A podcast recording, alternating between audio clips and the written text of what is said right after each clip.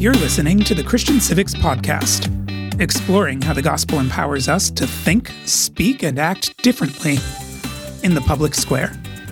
I'm your host, Rick Barry, the co founder and executive director of the Center for Christian Civics.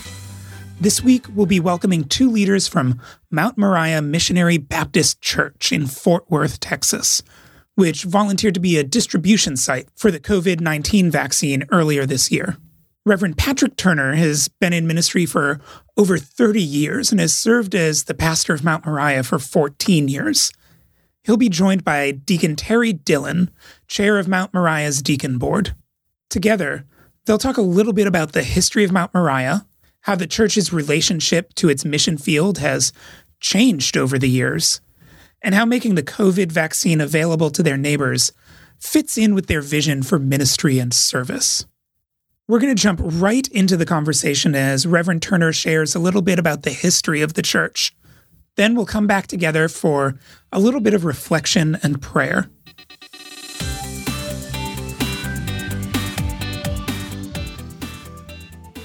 Mount Moriah will soon be celebrating 64 years of existence. The church started in what we call the Stop Six area of Fort Worth. It's a somewhat economically challenged area. Uh, it started because there was a need in that community for a new fellowship. The church started in a building that was less than 1,000 square feet.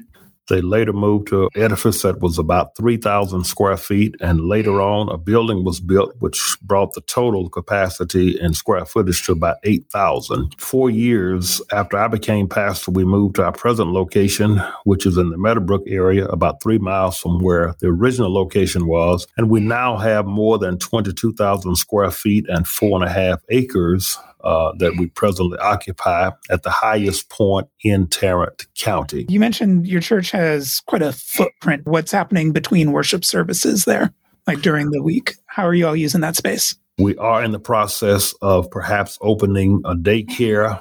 We've hosted summer programs with the uh, Department of Agriculture where we did feedings for breakfast and lunch with children in the community. So we've tried to make it as diverse as possible, and we're praying that this daycare would get off the ground and certainly be something that we can offer the community as it relates to childcare and things of that nature. If we talk to some of the people who live near your church but aren't members or aren't visitors or maybe aren't even Christians, what would they know about your church? What would they tend to think about the work you all are doing in the neighborhood? When a church first came here on this hill, we were a new, there was a church here before.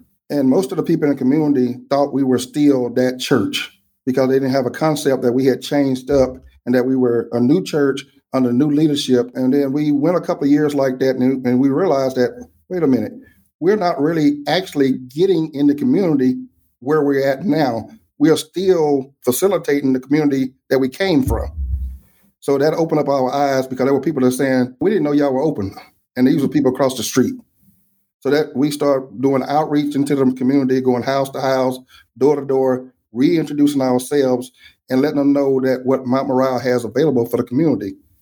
And so now, even though members in the community may not be members of Mount Moriah, they still take advantage of the services that we provide.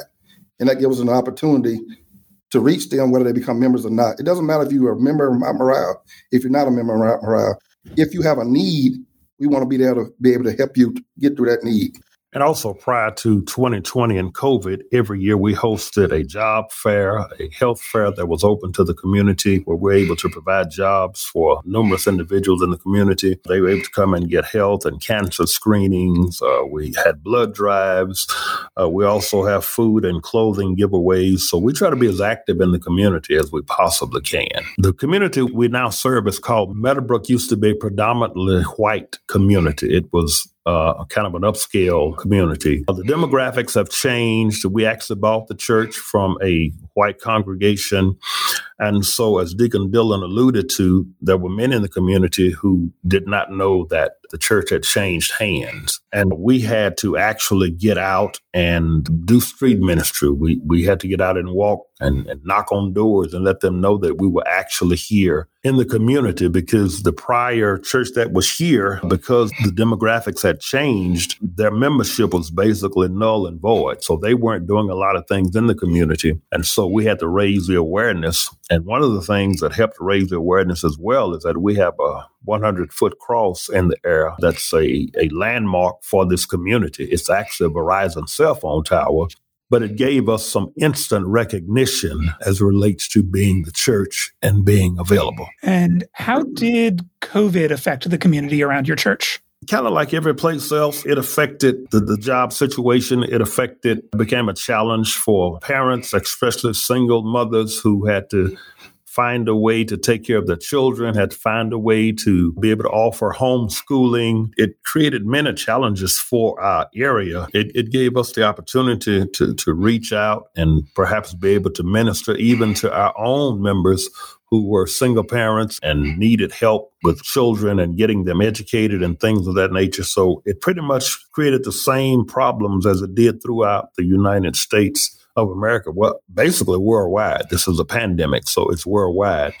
And so we had the same challenges here that many other communities had as well. And we tried to be a beacon for those who perhaps needed uh, a place to to go, or even just for spiritual healing. Because I think that many times during this pandemic, the one thing that people needed was uh, spiritual healing. And so we had to ramp up and be able to offer online service and places where people could still get the spiritual connection to Christ. Early on in the pandemic, we worked with a couple other organizations to put together a resource library for ministry leaders to figure out how to provide different kinds of care during the pandemic, how to help people find food banks or navigate unemployment or get counseling. But one of the things your church has done to care for the community around you that is somewhat unique is you've actually become a vaccine distribution site in addition to the other things you're doing for your neighbors.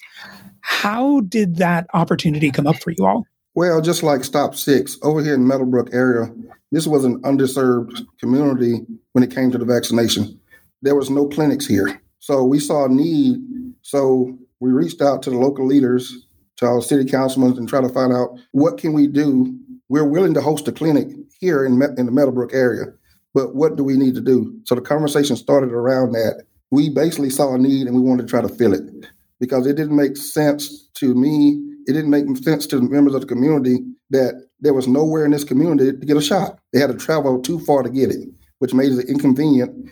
And most of the people in this community now may not have transportation or they use public transportation. And if it was wasn't convenient, they wasn't going to do it. Tell me a little bit more about how your church's leadership team made the decision to do this. You saw that there was a need, but how did you decide that this was a need that it was appropriate for your church to fill? It was really a no-brainer as it relates to the leadership of the church. We we all are pretty much on the same page, and so when the idea and, and the opportunity presented itself, it was really a no-brainer that yes, this is something that that we want to do. This is something that we're going to do. Something we've been waiting to do because again especially as you probably know within the black community there's some skepticism as it relates to vaccinations and things of that nature and the church has long been a, a beacon of light within our community to where people feel that they can trust what's going on mm. because it stems and it comes from the church.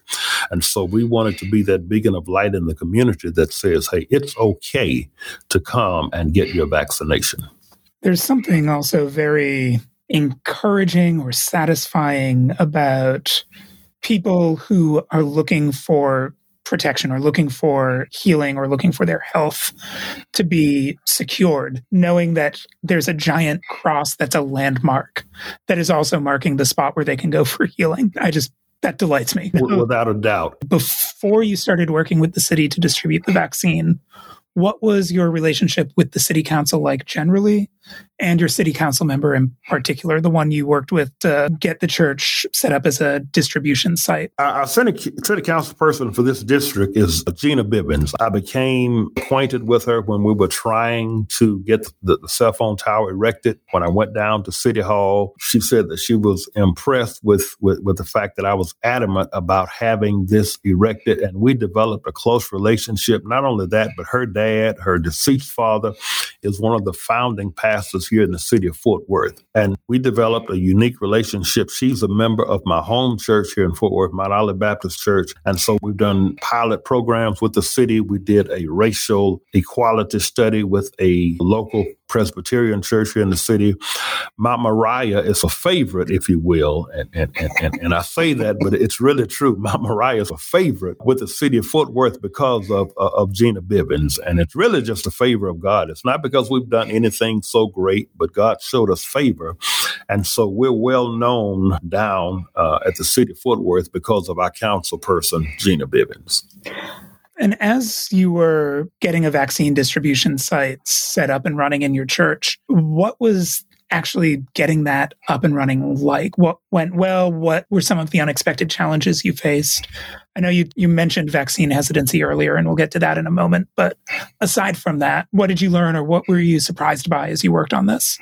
Okay, I'll let Dick Dillon address that because he met with with all uh, with them when they came out to uh, uh, survey our facilities. Yes, they, when they came out, they decided to come out.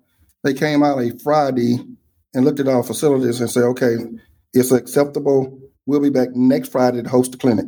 So we had seven days, get everything prepared, advertising, get the word out to the community. So in the beginning, the challenges was because of the time constraint, there was a lot of scrambling to get, let people know. So we had to put it on our website. We had to get it out on our sign, billboards.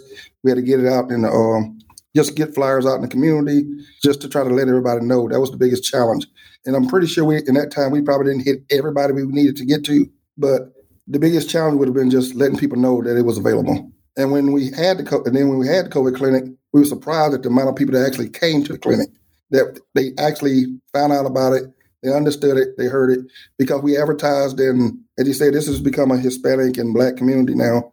We advertised in both languages to get the word out there to make sure we reached anybody. It didn't matter if they was a member of this church or not, because we're in the business of trying to bring people to healing. And this shot gives them an opportunity to heal what's going on with them. And as leaders of the church, one of the first thing we did was we took the shot first. And then Pastor every Sunday after he got his shot from the pulpit, he would let people know, I'm still standing. I'm still okay. It's okay. You can come get the shot. And this happened before we even knew we were going to be a clinic. I got a call on a Thursday evening that said we have 2,000 doses available and we need to get those shots into arms and we need to do this by next Friday. Can you host the shot clinic? So we didn't have a lot of prep time. We didn't have a lot of time again to advertise and, and, and to promote it. But with God, you don't need a whole lot of time because He specializes in taking small things and doing a lot with them. So we were able to pull it off successfully. And even at that, we had one of the worst thunderstorms you could think of that afternoon. So we had a lot of things that really seemed to be working against us but it was successful. And uh, the second phase will be this coming Friday, where they'll come back and get their second shot. Even if they didn't get their first shot here, they can get their second shot here. And if they have not had any shots, they can actually receive their first shot here on, on this coming Friday as well. So it's an ongoing thing that we hope to continue until most of this community or any other communities have received the vaccines.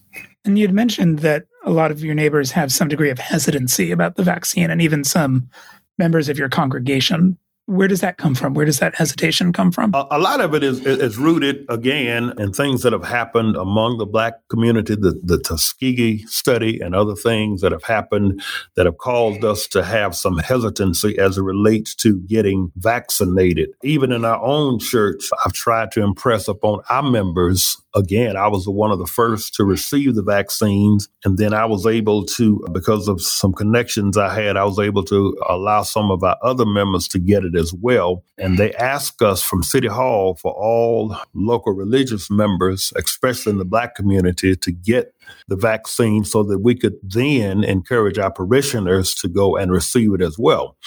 Most of them did. But then you have some who just have that hesitancy that they're not going to do it because, again, they think that it, hasn't been long enough. There hasn't been enough studies made as of yet. And so they're just not ready to take it yet. And for those people, you, you, you can't try to uh, be too forceful. You've got to allow them to do it at their own pace, at their own time. Some of our elderly members who I really thought would be uh, adamant about getting it have decided they don't want to take it. And at that point, there's not a lot you can do other than pray that they stay healthy. And at some point, they'll realize that this is something that that's safe to do. It's I tell them all the time. It's like any medicine you take. There are some side effects. I don't care if it's a Tylenol. That there are some side effects, and so you've got to have enough faith to say that even though th- there may be some things that are not right with it, the benefits far outweigh whatever side effects there might be. You mentioned the Tuskegee experiments, and even before the COVID vaccine, over the last couple of years, people have been bringing the Tuskegee experiments up a lot as part of the a narrative or a continuum of mistreatment of Black people in the US. So, how especially when that is top of mind for some people. How do you help people differentiate this vaccine from the Tuskegee experiments? That seems like a very complicated conversation to have with someone who is actively afraid of something. It is. Uh, the, the thing that makes this different, much more so than any of the others, is that COVID 19 is not a black disease. It's not a white epidemic or pandemic. It's worldwide. It crosses all racial lines, it crosses all economic barriers and lines. It's all inclusive. And so anything that's beneficial as it relates to COVID 19 is beneficial to every segment. And so if you can pe- get people to understand that the, the black, the white, the brown, the Latino, the Asians, the Japanese, the Chinese, it affects all of us. And the vaccine is good, if I may use a, a Bible quotation, it's good for the healing of the nation. And so it is not anything that's racially motivated or that's put out to hurt us because everybody, if you go get the shot, you'll see every race of people in line getting the same shot. And to add to that is, unlike the Tuskegee experiment, nobody knew what was going on. It was done in the dark.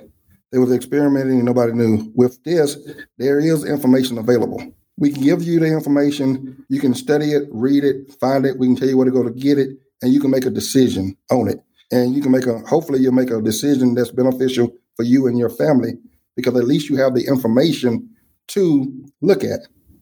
I know that my church has been doing the kind of YouTube church model for the past over a year now. And this spring, they started, in addition to that, doing outdoor worship services in a park. But I also know that my pastors and elders at my church are actively trying to figure out when they're going to start regathering indoors again. And I think they're doing it. They've decided recently they're going to do it soon. And my wife and I are really trying to figure out what would make us comfortable bringing our family back to indoor worship in terms of like rules about masks, whether they're going to require proof of vaccination. And I just don't envy ministry leaders who are needing to make these decisions on behalf of large groups of people that probably disagree with one another. There are probably people in my church who think my wife and I are being way too cautious, and people in our church who think my wife and I are going to be way too reckless based on us making the exact same decision. How is your ministry team, uh, and especially your leadership team, talking about this, thinking about this, making this decision? And how is the fact that you're hosting a vaccination clinic changing the way you're talking with your congregation about regathering? We, have made the decision that we're back in service. We're, we're, back open. Of course, we're still adhering to CDC protocols. Even though that mandate has changed in the last week to 10 days, we're still adhering to, to those protocols. We, we require masks. We're still socially distancing. We don't have a quote unquote choir. Normally, we would have a choir of 30 to 35. We have what's called a praise team. They are socially distanced as well. They're in the choir loft, which is quite a distance from the normal congregation. During the entire service, all of the parishioners are required to keep their mask on. When the praise team is not singing, they have to have their mask on. When I'm not speaking, I have my mask on. all of our communion is taken in a self contained, disposable uh, receptacle. You peel off the top, and there's a bread. You peel off another layer, and, and there is the wine or the drink. Has that always been the case, or is that a new COVID precaution? No, we've all we, we've used that for a number of years. How tightly packed was your congregation before COVID on a Sunday? And is are there just fewer people coming right now, or have you had to add more services to uh, accommodate for the distance, or are there people participating in worship from different parts of your campus? What we're doing in our congregation, we're in the main building, we're using every other seat and three people to a, we have pews. So it's 3 mm-hmm. people to a pew, unless you're a family member, then you can have more on a pew. And we're using every other pew. So we can try to keep six feet oh, every direction. Big. And then we're also, we put in the back of our church, we have a large section where people usually gather. We set chairs, we distance chairs back there, which is enough seating for about 20 more people. And if it's more than that, then we open our second facility up. We can stream it over there and we can get people over there. As leaders, we've had that conversation. Is it time? Is it time? Is it time to come back to church? And we've struggled with that. We've been talking about it for several months. And then we finally come to the decision that, okay, it's time, but we're not going to make anybody come back to church. We're going to give you the information. We're going to try to put protocols in place to make you feel safe and try to do our part. We do temperature checks coming in. We keep a record of everybody that comes into the church. We sanitize the building. We have only let so many people in the restroom at once. But just take as many precautions as we can to make people feel safe. We uh, also let them know if you have a if you have a fever or if you have feel like you're sick, we prefer you to stay at home because we are streaming on every social media where you can stay at home and watch it. We have seen some churches actually collect the membership's COVID card and and they are only letting those members come back to church. We're not doing that. We also have the masking, and because the favor of the Lord, we've had no outbreaks. We had no cases that happened in the church since we've been doing this. For the people who have felt comfortable coming back and have been healthy enough to come back without endangering other members of the church, what has been the thing they're most happy about? Just to be back in the fellowship, just to be able to see people. Again, I've been here for 25 years. When you've grown accustomed to seeing someone at least once a week, many times, two or three times a week, depending on if they come to Bible study or other functions in the church, when you've been accustomed to seeing some of those people every week for 25 years and then you go 14 15 months and perhaps not see them at all it's losing or missing a family member and so when you see them it's like a great family reunion. It's almost going to heaven. You're just you're just overjoyed because these are people that you come to love, that you've come to grow accustomed to fellowshipping with, and, and when you see them, and I'm a hugging pastor. I'm, I'm very animated. I'm very loving with with with the congregation, and it's hard not to embrace those people because you're glad to see them. And so they're just glad to be back in the fellowship. And online is great. I thank God that we have that platform. I would hate to think what would have happened had this happened 20, 25 years ago when we didn't have social media. We would have been lost. And I'm grateful for that. But there's nothing like being in the spirit, being in with other worshipers and other believers because we draw strength from other believers.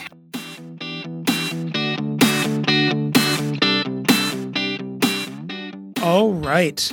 That was my interview with Reverend Patrick Turner and Deacon Terry Dillon of Mount Moriah Missionary Baptist Church in Fort Worth, Texas. I've spent most of my Christian life in churches that are fairly young, fairly new, actually planted within my lifetime. So, whenever I'm talking with someone who's helping to steward a ministry that's been around for a lot longer than I've been around, I always have to adjust my thinking a little. Now, I know that in the grand scheme of our faith, 60 or 70 years isn't really that long. There are definitely people listening to this who are part of ministries that have been around for 100 years, 200 years. And our faith is built around the idea that things that happened 2,000 years ago, halfway around the world, are still immediate and relevant to us today. And the Gospels tell us that if we think Jesus' life is relevant to us, then we have to understand that all of human history is relevant to us, going back to Abraham and even to Adam. So, yeah, 60 years for a Christian isn't really that long, but it's still long to me. And it's a decent chunk of US history. It can be anywhere from 10 to 25% of the history of the country, depending on how you count. And it's more than enough time for a person or for a group of people to get set in their ways. I've seen plenty of churches have a hard time adjusting to new circumstances. A generation grows up and starts aging into membership or even leadership a neighborhood or even a town changes drastically over the years, and the congregation faces a hard question. Do we change what we're doing, or do we stay who we are? Do we maintain the ministries that we know, that we know how to do, maybe the ministries that we're already known for? Or do we change who we are because the people around us seem to want or need something different? Do we change our habits and lose the church culture we've grown up with? the church culture that feels like home to us? Now, my bias, my instinct is to say, yes, of course you do. God's call is a call to leave our home, to give up things that make us comfortable in this world for the sake of being a blessing to others. One of the things Jesus identified as spiritual malpractice was putting your traditions ahead of the word of God. So I always just reflexively, that's my instinct. And so I never want a church to feel like a club or like it's catering to the people who are already in there and not the people who are outside. But conversations like this one with Reverend Turner and Deacon Dillon make me stop and think about the fact that answering that question that way means I've actually bought into a false dichotomy, a false binary. A friend of mine likes to sarcastically say that the good thing about American politics is that it makes room for all two possible opinions a person could ever have about government. And while putting our traditions ahead of the Word of God is obviously something to avoid, when our traditions are in conflict with God's demands, our traditions should lose every time. But maybe we also sometimes assume there's conflict there when it, there's not whether we're conservative or progressive, if we live in the US or if we live in a US expat community or if we're saturated with US culture and pop culture, we probably have a bias toward revolution. Maybe reinvention's a better word, a bias toward reinvention.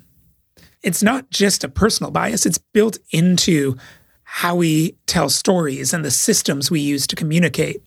It's easier to market a new TV show or get your friends to check out a new TV show than it is to get people to watch a show that's been around for a season or two, but is really just getting good now. I mean, how many people listening to this have talked to someone who watched the first season of Parks and Recreation and then won't go back and watch any more of it, no matter how many times they hear people say, Oh, yeah, watch this show, but just skip season one. It's not good. No one likes it.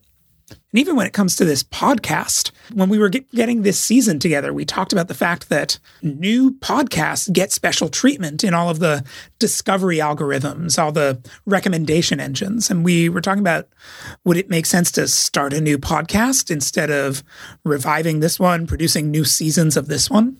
Revolution or reinvention is just something American life conditions us toward in a lot of aspects of life, we give new things a chance rather than waiting for new things to prove themselves. More on that in episode 49. And when that's our impulse, when that's the cultural water we're swimming in, it's easy to misread Jesus. It's easy to think he said, keeping any tradition is at odds with the word of God, and miss the fact that what he actually said was more nuanced than that. He said, I'm calling you out for elevating your traditions over the word of God. Churches like Mount Moriah prove that we can act in the present, that we can be in the moment, that we can really truly meet the needs of the people around us while still being rooted in history. The church planted in one neighborhood. The neighborhood around them changed, so they changed the things they were doing to meet their neighbors and to meet their neighbors' needs. Then they moved to a new neighborhood and they changed what they were doing again. And then COVID hit and they changed things up again. But even as they did this, it was still a lot of the same people in the congregation. They didn't change the things that made this specific gathering of Jesus' body this specific gathering of Jesus' body. When the circumstances around them changed, they were able to change what they were doing to meet those circumstances without betraying who God had always been calling them to be.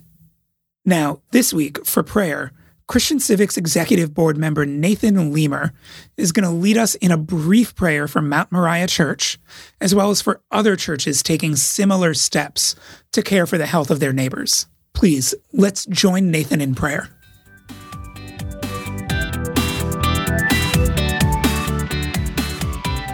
Lord, you are the great healer.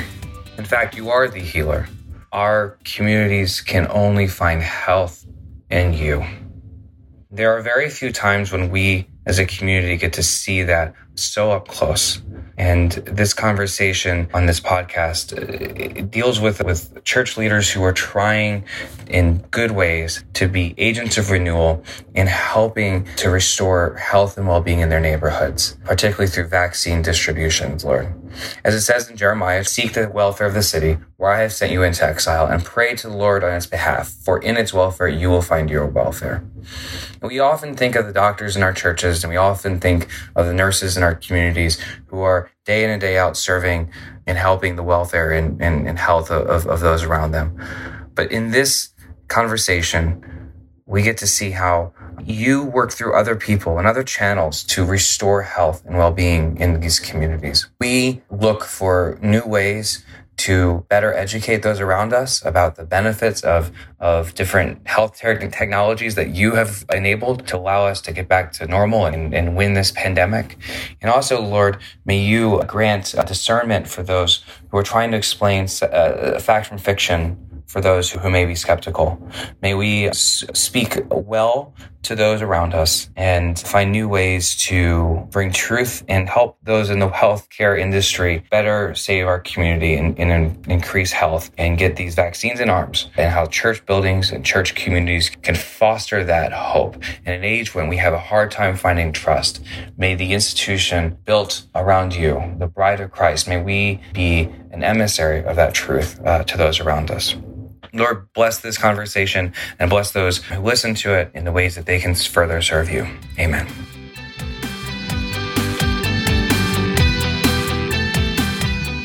All right, that's it for this week. A big thank you to Reverend Turner and Deacon Dylan for joining us, and a big thank you to Lauren Larson for producing today's episode. Visit our website, christiancivics.org, for show notes, including more information on Mount Moriah Missionary Baptist Church, a transcript of today's prayer and interview, and an action item based on today's conversation. And while you're there, you can also pick up a copy of Light to the World Navigating Politics in Light of the Christian Story. That's our four chapter Bible study and discussion guide on how the Bible's big themes of creation, fall, redemption, and restoration can change the way we think about government and civic life. We'll be back in a week when Nathan will be back to talk a little bit about humility and social media. Until then, Thank you for joining us as we all work together to think, speak, and act differently in the public square.